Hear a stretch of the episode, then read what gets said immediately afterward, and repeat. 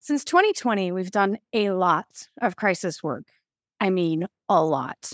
During the shutdown, it was almost exclusively related to things individuals had done wrong in a contentious workplace flooded with fear, uncertainty, and instability.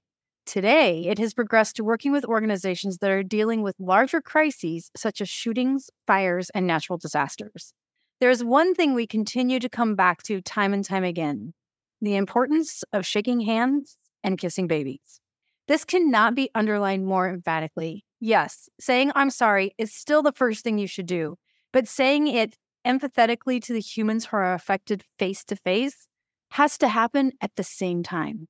It's so simple. And yet, the amount of convincing it takes to get executives to handle a crisis in this way is astounding. There are lots of feelings and emotions wrapped up in a crisis, and it's often a bit of ego too.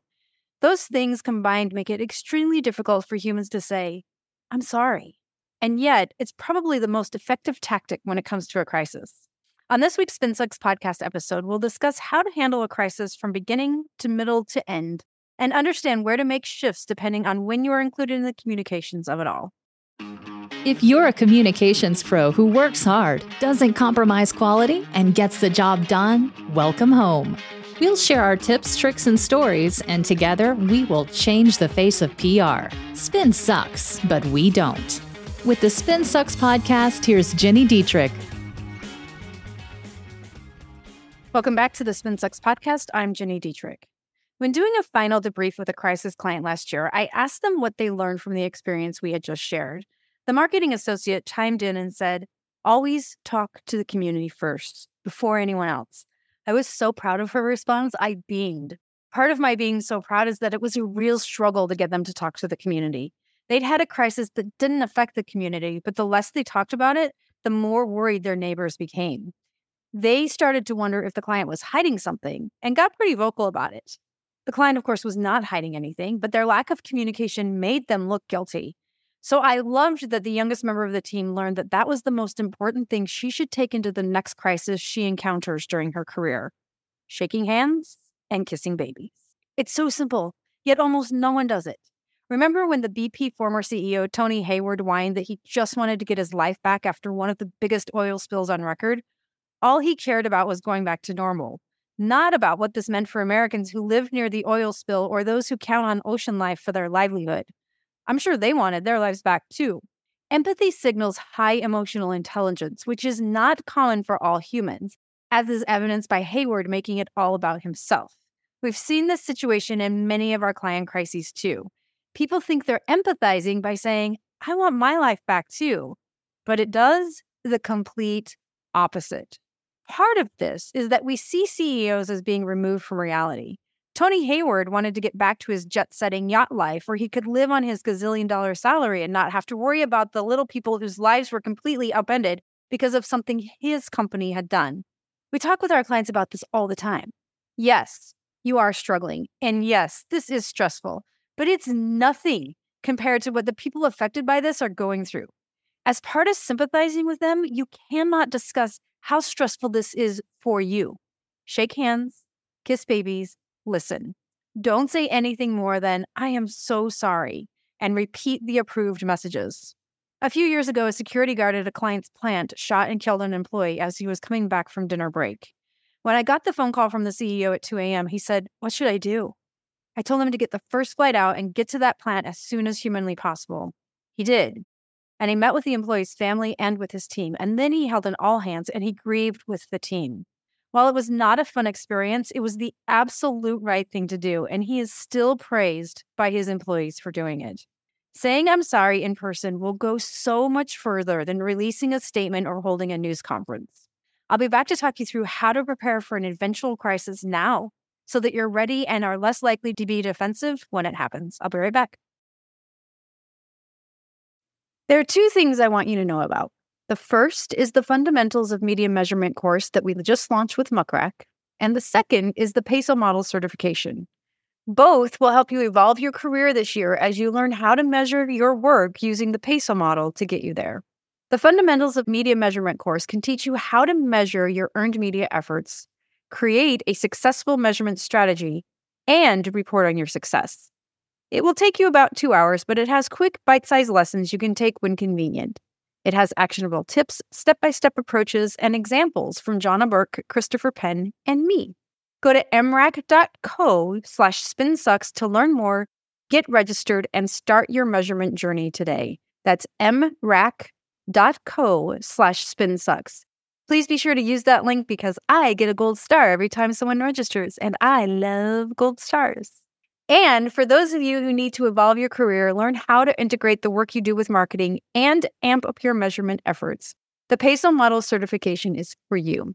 Step up your game with an academically accredited PESO Model certification from SpinSucks and the SI Newhouse School of Public Communications at Syracuse University. Learn more about that by going to spinsucks.com slash academy, or you can go to spinsucks.com and click on Academy in the navigation. And now back to the show. Too often, an organization is not prepared for a crisis. And when it happens, and it will happen, the leaders panic and call in the comms team at two o'clock in the morning or over a weekend or on a holiday. We once unexpectedly lost the CEO of a client's business on Thanksgiving. That was fun. But the best way to survive a crisis, to know exactly what to do and to put ego aside and not be defensive, is to watch for it. Of course, there will be instances you can't predict, like a natural disaster or a sudden death but you can be prepared for those things. Last week, I opened the Florida Public Relations Association conference with a keynote about the PESO model, of course. At a reception the evening before, I met a comms professional who told me a story about how he worked with an executive for years to get him to see forthcoming crises. After working together for three years, he said the CEO was almost better at predicting a crisis than he was. He had taught his client how to prepare, mitigate damage, and plan efficiently for recovery. This is the first phase of crisis management, watching for early warning signs and signal detection. What kind of crisis plan do you have for the unexpected, natural disasters, sudden death, active shooter, and for the expected, unhappy customer, bad behavior by an employee, a negative social media campaign? Of course, you can't predict when those things might happen, but you can develop a list of every potential crisis and craft a plan around each. We like to tier the examples. So, tier one is for the worst possible crisis ever. Tier two is it's pretty bad, but we can get through it. And tier three is this sucks, but it's only going to suck for a few days as we work get things back to normal.